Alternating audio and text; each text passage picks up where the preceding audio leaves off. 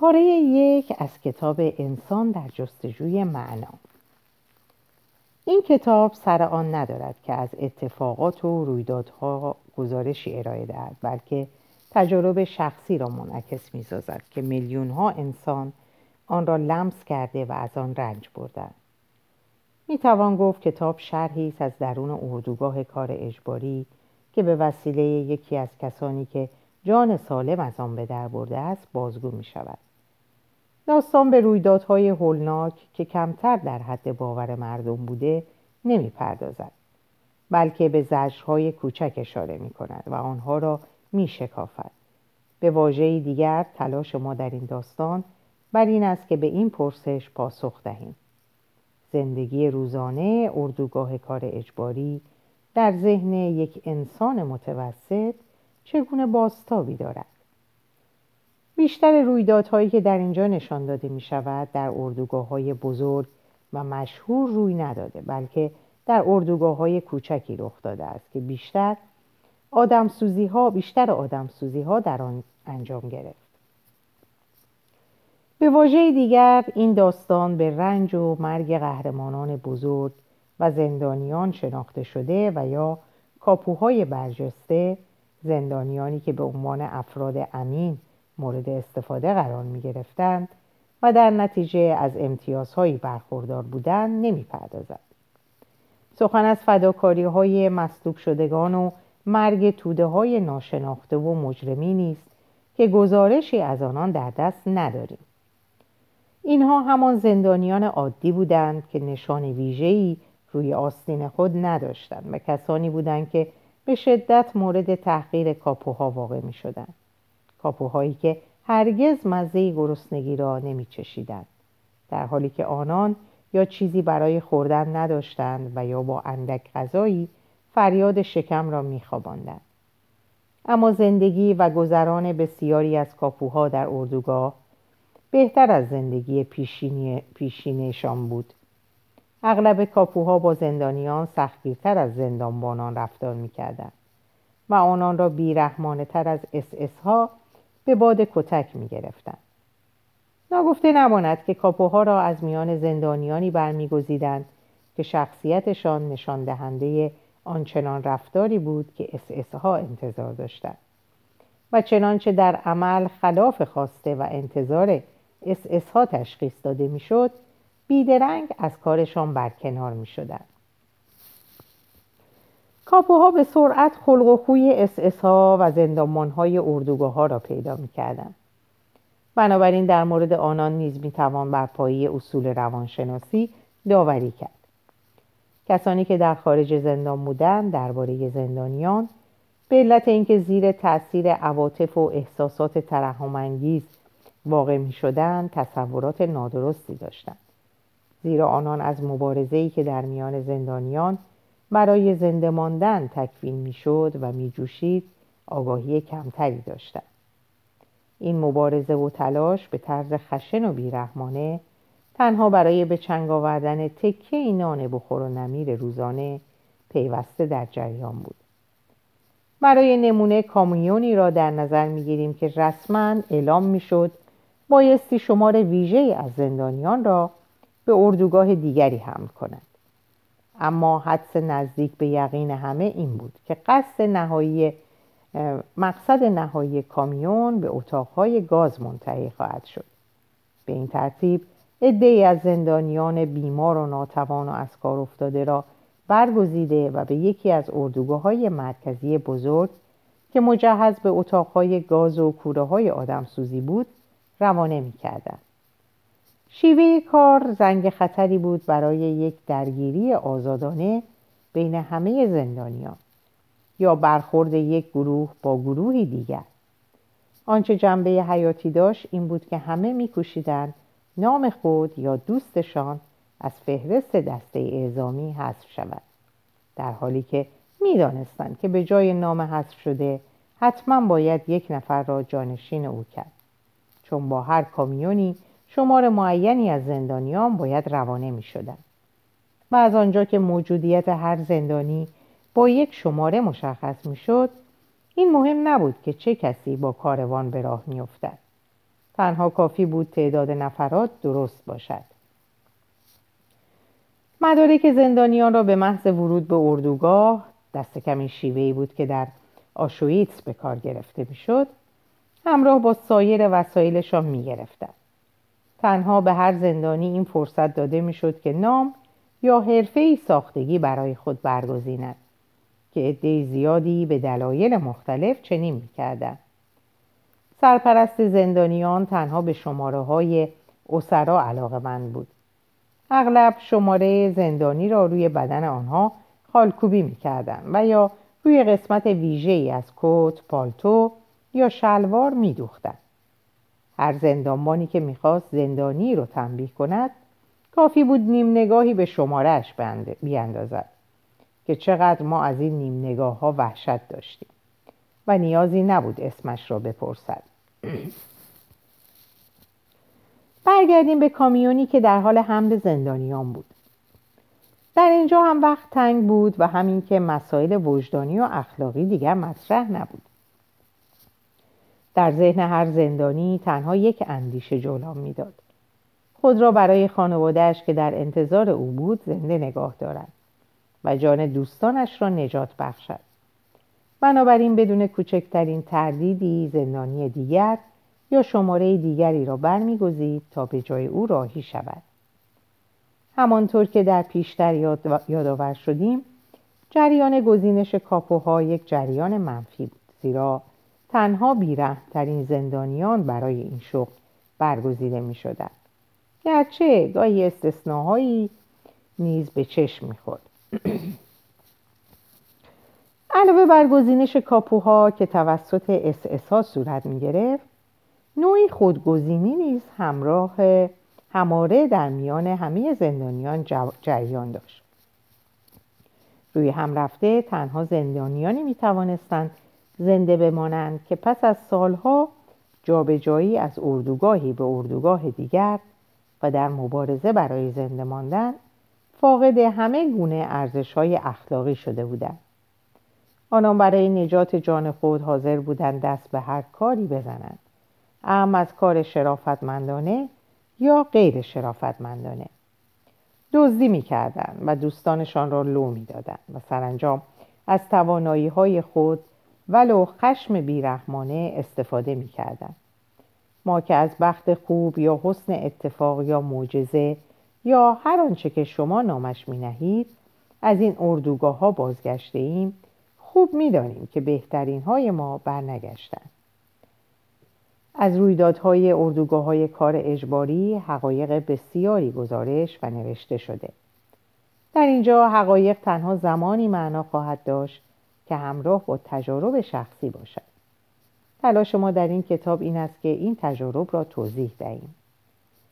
ما در اینجا سر آن داریم که در پرتو دانش امروز تجارب کسانی را که در این اردوگاه ها اسیر بودند بشکافیم و کسانی را هم که هرگز به درون این اردوگاه ها راه نیفتند یاری دهیم تا بتوانند این تجارب را جذب کنند و بالاتر از آن تجارب درصد کمی از زندانیانی را که از آنجا جان سالم به در بردند و اکنون زندگی را بس دشوار میابند لمس کنند.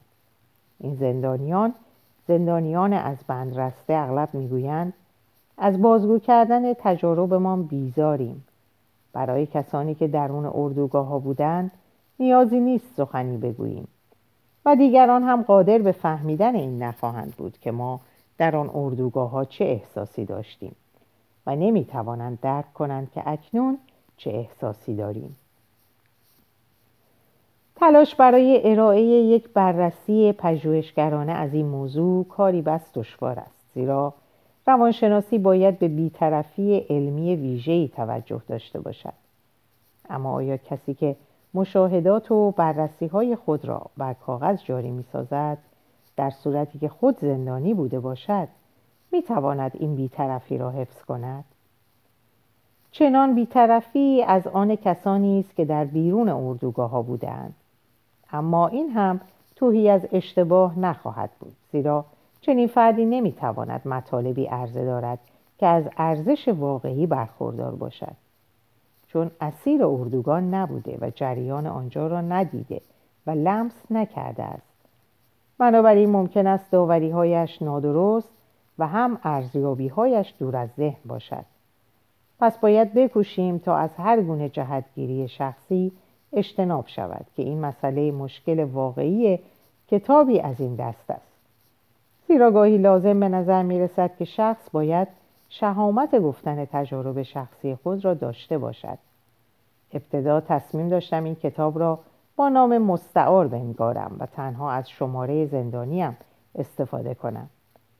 اما هنگامی که کار نوشتن کتاب به پایان رسید پی بردم که چاپ کتاب با نویسنده گمنام از ارزش آن خواهد کاست. درست آن است که من با نام مشخص همه عقاید استوار خود را به روشنی بیان کنم.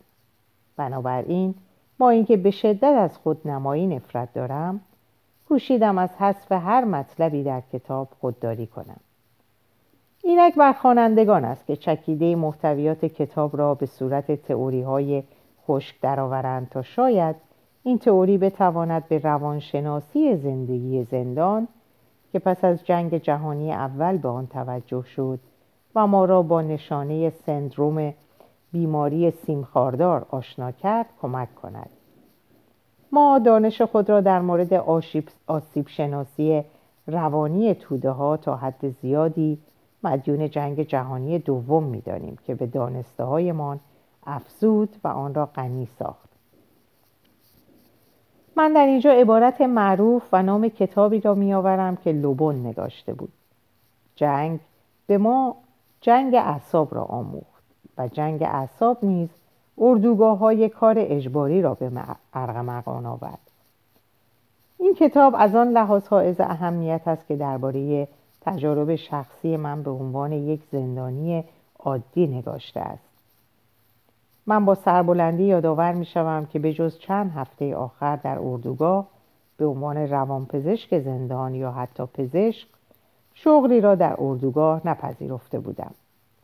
چند تنی از همکاران من این فرصت را یافتند که در مشاغل کمک های اولیه و در اتاقهای سرد بیماران را با تکه پارچه های کاغذ باطله زخمبندی کنند. اما شماره من در زندان 11 91 104 بود و بیشتر اوقات مشغول کندن زمین برای کار گذاشتن خط آهم بودم. زمانی هم کارم کندن تونل راه آب بود بدون اینکه کوچکترین کمکی به من شود. اما این کار من بی اجر نماند زیرا درست پیش از کریسمس 1944 یک کپون به عنوان جایزه دریافت داشتم. این کپون ها را یک شرکت ساختمانی صادر می‌کرد که عملا ما را به عنوان برده خریداری کرده بود. به این شکل که شرکت یاد شده روزانه برای هر یک از زندانیان قیمت مقتوعی میپرداخت. این کپون ها برای شرکت پنجاه فینیک تمام می‌شد و ما می توانستیم آن را گاهی حتی چند هفته بعد در برابر شش عدد سیگار خرج کنیم. گرچه گاهی هم باطل می‌شد. اکنون من مالک خوشبخت بنی بودم که دوازده عدد سیگار ارزش داشت. اما مهمتر این بود که می توانستم سیگارها را با دوازده کاسه سوپ معاوضه کنم. و گاهی همین دوازده کاسه سوپ ما را از مرگ ناشی از گرسنگی نجات می‌داد. امتیاز سیگار کشیدن واقعی از آن کاپوها بود که از جیره هفتگی برخوردار بودند. احتمالا زندانیانی که به عنوان سرکارگر در انبارها و کارگاه ها کار می‌کردند در قبال کارهای خطرناکی که به آنان واگذار می‌شد چند سیگاری نصیبشان میگردید. تنها در یک مورد استثنا دیده می‌شد و آن هم در مورد کسانی بود که امید به زندگی را از دست داده بودند و می‌خواستند از آخرین روزهای زندگی خود لذت ببرند. از این رو وقتی رفیقی را می‌دیدم که سیگارهایش را پی در پی دود می کند پی می بردم که ایمان خود را به نیروی پایداریش در ادامه زندگی از دست داده است. و وقتی کسی این ایمان را از دست می‌داد میل به زندگی به ندرت باز میگشت و آن شخص را باید از دست رفته میپنداشتیم وقتی منابع بیشماری را که نتیجه مشاهدات و تجارب زندانیان بیشماری است بررسی می کنیم در واکنش های روانی زندانیان در برابر زندگی اردوگاه اردوگاه سه مرحله به روشنی دید دیده می شود. مرحله نخست ورود او به زندان بود. دو دیگر مرحله است که زندانی به کارهای روزمره زندان آموخته شده و مرحله سوم آزادی است. نشانه ای که مرحله نخست را مشخص می سازد ضربه روحی است. ممکن است حتی ضربه روحی زیر شرایط ویژه‌ای پیش از ورود به زندان نیز دیده شود. به عنوان نمونه تجربه شخصی خودم را بازگو می کنم.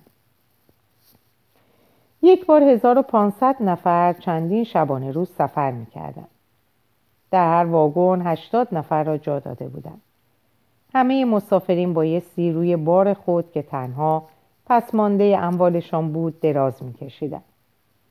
واگن ها آنقدر پر بود که تنها در قسمت بالای پنجره ها روزنه ای برای تابش نور گرگومیش سپید دم به چشم می‌خورد همه انتظار داشتن قطار سر از کارخانه اسلحه سازی درآورد و این جایی بود که ما را به بیگاری میکشیدند و ما نمی‌دانستیم که هنوز در سیسیلیا هستیم یا در لهستان رسیده ایم.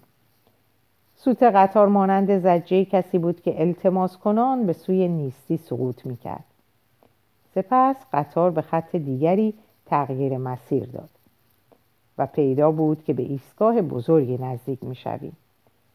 ناگهان از میان مسافران مسترب فریادی به گوش رسید. تابلو آشویتس، تابلو آشویتس نامی که مو بر تن همه راست می‌کرد. اتاقهای گاز، کوره های آدم سوزی، کشدارهای جمعی قطار آنچنان آهسته و با تعنی مرگباری در حرکت بود که گویی می‌خواست لحظه های وحشت ناشی از نزدیک شدن به آشویتس را کشدارتر از آنچه که هست بگرداند آشویتس با بالا آمدن خورشید در سفید دم منظره این اردوگاه سهمناک با چندین ردیف سیم خاردار برج نگهبانی نورافکنهای چرخان و صفهای دراز از زندانیان ژنده پوش و غمزده در سفید دم تیره دیده می‌شد. زندانیان در امتداد جاده های مستقیم متروک به دشواری خود را میکشیدند. به سوی کدامین مقصد در حرکت بودند نمی‌دانستیم.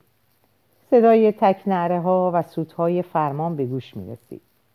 ما از این صداها سر در نمی آوردیم. تصور من چشمهایم را به دیدن چوبه های دار برد که جسد زندانیان بر آنها تلو تلو می‌خورد من وحشت زده بودم و این نشان دهنده آن بود که گام به گام بایستی با وحشت خوفناک نامحدودی آشنا شوم و باید به آن عادت کنیم. سرانجام به ایستگاه رسیدیم. سکوت پیشین با فریادهای فرماندهان در هم شکست. از آن پس محکوم بودیم با آن فریادهای گوشخراش و خشن زندگی کنیم و بارها و بارها در همه اردوگاه ها گوشمان از شنیدن آن آزرده می‌شد. صدای فرماندهان سوهان روح بود و مانند واپسین فریاد یک محکوم که گویی از حلقوم مردی بیرون می جهید که مجبور بود همان گونه فریاد بکشد مردی که او را میکشتند و بار میکشتند درهای قطار باز شد و گروه کوچکی از زندانیان توفانگونه وارد کپه ها شدند. این زندانیان لباس های یک شکل راه راه به تن داشتند. سرشان تراشیده بود اما به نظر می رسید از تغذیه خوبی برخوردارند. آنان به زبانهای اروپایی و با خوشمزگی حرف می زدن که در شرایط موجود عجیب به نظر می رسید.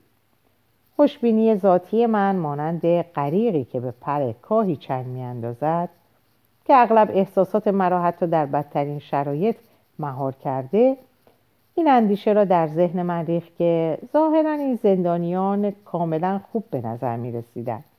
خوشخلقن حتی می خندن. چه کسی می داند؟ شاید من هم بتوانم در شرایط خوب زندگی آنان شریک باشم. در روانپزشکی حالتی است به نام توهم رهایی مرد محکوم به مرگ در چنین حالتی لحظه پیش از اینکه حکم به مرحله اجرا گذارده شود این توهم برایش پیدا می شود که احتمالا در واپسین لحظه از مرگ رهایی خواهد یافت ما نیز چنین حالتی داشتیم و به کوچکترین چیزی امید می بستیم و تا آخرین لحظه فکر می کردیم به خیر خواهد گذشت گونه های سرخ و چهره های گوشتالوی آن زندانیان خود به تنهایی دلگرم ما می ساخت و دانه امید را به دلمان بارور می کرد. در آن زمان نمی‌دانستیم آنان برگزیدگانی بودند برای پذیرایی زندانیانی که همه روزه وارد آنجا می شدن. آنان مسئول زندانیان و اساسی آنان بودند که شامل چیزهای مختصر و گاهی جواهرات هم می شد. احتمالا آشویتس باید با گنجینه های منحصر به فرد جواهرات، نقره، پلاتین و الماسایی که با زندانیان به آنجا سرازیر و به قنیمت گرفته می‌شد در اروپای جنگ زده مرکز عجیبی بوده باشد این غنایم نه تنها در انبارها دیده می‌شد بلکه در دست اساسا هم مشاهده می گردید.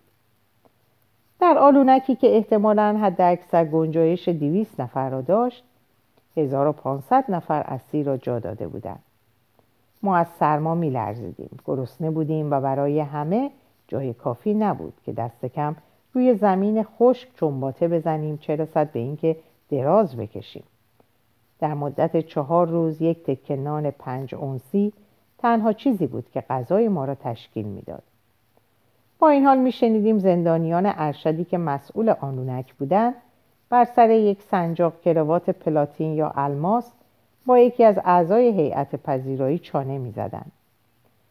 سرانجام همه غنایم با مشروب مبادله می‌شد. دیگر به یاد ندارم برای خرید مقدار مشروب مصرفی یک شب با شکوه چند هزار مارک لازم بود. تنها چیزی که می‌دانم این است که آن زندانیان مسئول نیاز به مشروب زندانیان مسئول نیاز به مشروب داشتند. کلاهمان را هم که قاضی کنیم می‌بینیم نمی‌توانیم آنان را در چنان شرایطی به خاطر اینکه می‌خواستند خود را تخدیر کنند ملامت کنیم. دسته دیگر از زندانیان بودند که به مقدار نامحدود لیکوری را که اس اسا تهیه می‌کردند مینوشیدند. این زندانیان مسئول کسانی بودند که در اتاقهای گاز و کوره های آدمسوزی به کار گرفته شده بودند و به خوبی می‌دانستند. روزی دسته دیگر جای آنان را گرفته و در نتیجه از سمت مجری حکم اعدام محکومین یک راست به کوره ها سپرده خواهند شد. تقریبا همه کسانی که در آن قطار همراه ما بودند این توهم را داشتند که در آخرین لحظه رهایی یافته و همه چیز دگربار وضع عادی به خود خواهد گرفت. ما درک نمی کردیم در پس پرده چه می گذرد و چه چیزی در انتظار ماست. به ما گفتن اثاثیه خود را در قطار بگذاریم و در دو صف بایستیم زنان در یک سو و مردان در سوی دیگر. تا از جلوی افسران اس اس بگذریم. خوشبختانه من جرأت کردم کوله پشتیم را زیر پالتوم پنهان کنم. گروه ما یک یک از جلوی افسر اس اس گذشت. احساس کردم اگر افسر چشمش به کوله پشتی من بیفتد وضع خطرناک خواهد بود. از تجربه پیشین می‌دانستم دست کم مرا به زمین خواهد کوبید.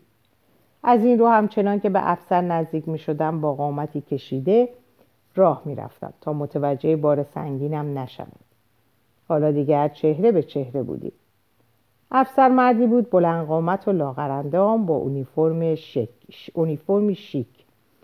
ظاهرا او با ما که سفری درازی را پشت سر گذاشته و قیافه های نامرتب و گرفته داشتیم در تضاد بود. قیافه از آرامش برخوردار بود و نگاهی بی داشت. با دست چپ آرنج دست راستش را نگه داشته بود. دست راستش بلند شد و با انگشت اشاره همان دست بیقیدانه به سمت راست یا چپ اشاره می‌کرد. هیچ یک از ما معنای اشاره دست او را که گاهی به راست و اکثرا به چپ بود نمی‌دانستیم. نوبت من رسید. یک نفر در گوشم زمزمه کرد. کسانی که به سمت راست فرستاده می‌شوند به کار گمارده خواهند شد. و کسانی را که به سمت چپ هدایت می کنند افراد بیماری هستند که توان کار کردن ندارند و به اردوگاه ویژه‌ای فرستاده خواهند شد. من هم منتظر بودم ببینم تکلیفم چه خواهد شد و این تازه آغاز مسائل زیادی بود که در آینده با آنها برخورد می‌کردم. سنگینی کوله پشتی مرا کمی به سمت چپ متمایل کرد اما کوشیدم کشیده قامت گام بردارم. افسر اس اس سراپایم را برانداز کرد.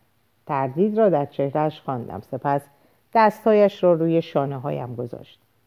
تلاش بسیار کردم تا قیافم نیرومند جلوه کند تا اینکه به آرامی شانه هایم را چرخاند و به سمت راست هدایتم کرد و من هم به همان سمت حرکت کردم. معنای این بازی انگشت را همان شب برایمان توضیح دادند این نخستین گزینش بود بودن یا نبودن. زیستن یا نابودی. برای اکثر همراهان ما یعنی در حدود 90 درصد حکم مرگ صادر شد و حکم طی چند ساعت به مرحله اجرا درآمد. کسانی که به سمت چپ فرستاده شده بودند از ایستگاه یک سره به کوره های آدم سوزی روانه شدند. چنانکه یکی از کارگران این ساختمان به من گفت روی درهای کوره ها به چندین زبان اروپایی واژه گرمابه نوشته شده بود. به زندانیان به محض ورود به آنجا یک قالب صابون داده می‌شد و بعد نیازی نمی بینم آنچه را که در آنجا روی می‌داد توضیح دهم. مطالب بسیاری از این صحنه وحشتناک نگاشته شده است. شماره کمی از ما که از مرگ جسته بودیم شب هنگام به حقیقت امر پی بردیم. از زندانیانی که مدتی در آنجا بودند پرسیدم دوست و همکار من پی به کدام سمت فرستاده شده؟ آیا او را به سمت چپ فرستادند؟ بله. به من گفتم می توانی او را در آنجا ببینی. کجا؟ با دستش دودکشی را که در فاصله چند صد متری بود نشانم داد. ستونی از شعله و آسمان خاکستری لهستان زبانه می‌کشید. او یعنی دوستم تبدیل به ابر شوم دود شد. آنجا همان جایی است که دوستتان در بهشت شناور است. اما من هنوز معنای این حرفها را نمیفهمیدم تا اینکه با واجه ساده برایم توضیح دادند از مطلب دور افتادم. بهتر از روی داده ها را به ترتیب بیان کنم رویدادها را به ترتیب بیان کنم. از نظر روانشناسی از سپید دمی که وارد ایستگاه شدیم تا نخستین استراحتمان در اردوگاه راهی بس دراز پیش روی داشتیم. در حالی که افسران مسلح اس اس ما را همکاری می‌کردن مجبور بودیم از ایستگاه بدویم. از سیمهای خارداری که برق داشتند و از اردوگاه بگذریم تا به گرمابه ها برسیم. برای ما که نخستین گزینش را پشت سر گذارده بودیم این یک حمام واقعی بود. بار دیگر توهم رهایی در ما جان گرفت افسران اس اس به نظر دوست داشتنی می رسیدن و ما به زودی به دلیل این امر پی بردیم تا زمانی که ساعت به مچ داشتیم و می توانستند با چرب زبانی راممان کرده و ساعتمان را بگیرند خوب بودند آیا بهتر نبود همه چیز خود را به آنان بدهیم؟ و چرا نباید این افسران خوش ظاهر ساعت داشته باشند؟ شاید روزی به همین مناسبت این گذشت ما را تلافی می کردن. در آلونکی که به نظر می رسید اتاق انتظار بخش ضد باشد به انتظار نشستیم. افسران اس اس آمدن و پتویی روی زمین پهن کردند که بایستی همه اساسمان ساعتها و جواهراتمان را روی آن میریختیم در میان ما هنوز افراد سادلوهی بودند که از زندانیان کارکشتهای که به کمک ما آمده بودند میپرسیدند آیا می توانند حلقه ازدواجشان یا یک قطعه نشان یا چیزی را که شانس می آورد نگه دارند یا نه؟ هیچکس هنوز به این حقیقت پی نبرده بود که همه چیز ما را همه چیز ما را از ما خواهند گرفت. کوشیدم اعتماد یکی از زندانیان را به خود جلب کنم. پنهانی به سویش رفتم و به لوله کاغذی که در جیب درونی پالتویم بود اشاره کردم و گفتم ببین این نوشته ها یک کتاب علمی است. می‌دانم به من چه خواهی گفت. باید خیلی خوشحال باشم که تن سالم از این محل به در بردم. و این باید تنها چیزی باشد که از سرنوشت خود انتظار داشته باشم. اما من نمی‌توانم به این مسائل بیاندیشم. باید این نوشته ها را به هر قیمتی که باشد نگه دارم. این نوشته ها حاصل یک عمر کار من است. می‌فهمی چه می‌گویم؟ بله کم کم متوجه می‌شد چه می‌گویم. به آرامی لبخندی بر چهرهش نقش بست. این لبخند ابتدا از روی تفریح بود. سپس جنبه مسخره به خود گرفت و آخر سر توهینآمیز شد و سرانجام به شکل یک واژه گوه در فضا پیچید. این بود پاسخ من. تکرار این واژه در اردوگاه در میان زندانیان معمول بود. در آن لحظه بود که حقیقت اوریان را دیدم و کاری کردم که بر نقطه اوج نخستین مرحله واکنش روانی من داغی گذاشت من با زندگی پیشین خود بدرود گفتم ناگهان جنب و جوش در میان همسفرانم دیده شد که با رنگ پریده و چهره های وحشت زده ایستاده بودند و در نهایت بیدفاعی حرف می زدند. دیگر بار نعره های خشن فرماندهان گوشمان را آزار داد. با فشار به درون اتاق انتظار گرمابه رانده شدیم. در آنجا به دور یک افسر اس اس که صبر کرد تا همه وارد شود گرد آمدیم. آنگاه گفت از روی ساعت من دو دقیقه فرصت دارید کاملا لخت شوید. همه چیزتان را روی زمین همان جایی که ایستاده اید بگذارید. همه چیز با خود بر نمی دارید مگر کفش ها کمربند یا بند شلوار و یک شکمبند از همین حالا وقت می گیرم زندانیان بدون کوچکترین درنگ خود را اوریان کردند هرچه به پایان دو دقیقه نزدیکتر می شدیم حالت عصبی آنان فزونی می گرفت و زیرپوش و کمربندهای خود را با حالتی دست و پا چلفتی از تن به در می کردن و بند کفشهایشان را باز می کردن. سپس نخستین صدای شلاق را شنیدیم های چرمی بود که بر بدن اوریان زندانیان فرود می آمد. پس از آن ما را گلهوار به سوی اتاقی راندند که بایستی موهای بدنمان تراشیده می‌شد. نه تنها سرمان را تراشیدند بلکه در هیچ جای بدنمان تار مویی باقی نگذاشتند. نوبت حمام گرفتن فرا رسید و در اینجا بود که دیگر بار دیگر بار به صف ایستادیم. ما به سختی می توانستیم همدیگر را به جای آوریم. اما حالا بعضی از زندانیان با آرامش بسیار ریزش آب واقعی را بر تنشان لمس کردند. انگامی که منتظر بودیم تا نوبتمان برسد متوجه شدیم تن برهنه ما تنها چیزی بود که برایمان باقی مانده بود. ما همه چیزمان را از دست داده بودیم حتی کوتاهترین تار مو تن برهنه ما تنها دارایی ما بود. به راستی دیگر چه چیزی برایمان مانده بود که ما را با زندگی پیشینمان پیوند دهد؟ عینک و کمربند تنها چیزهایی بودند که برای من مانده بود. که من کمربندم را هم در قبال یک تکنان از دست دادم. کسانی که شکمبند داشتند دچار هیجان شدند. زیرا شب زندانی ارشدی که مسئول کلبه ما بود ضمن سخنانی به ما خوش آمد گفت و به شرافتش سوگند خورد که اگر کسی توی شکمبندش پول یا سنگ قیمتی مخفی کرده باشد خودش شخصا او را به همان تیر که با دستش به آن اشاره کرد بدار خواهد آویخت و با غرور توضیح داد که قوانین اردوگاه این حق را به او به عنوان یک ساکن اردوگاه می‌دهد. در اینجا به پایان این پاره می‌رسم. براتون اوقات خوب و خوشی رو آرزو می‌کنم و به خدا میسپارمتون. خدا نگهدارتون باشه.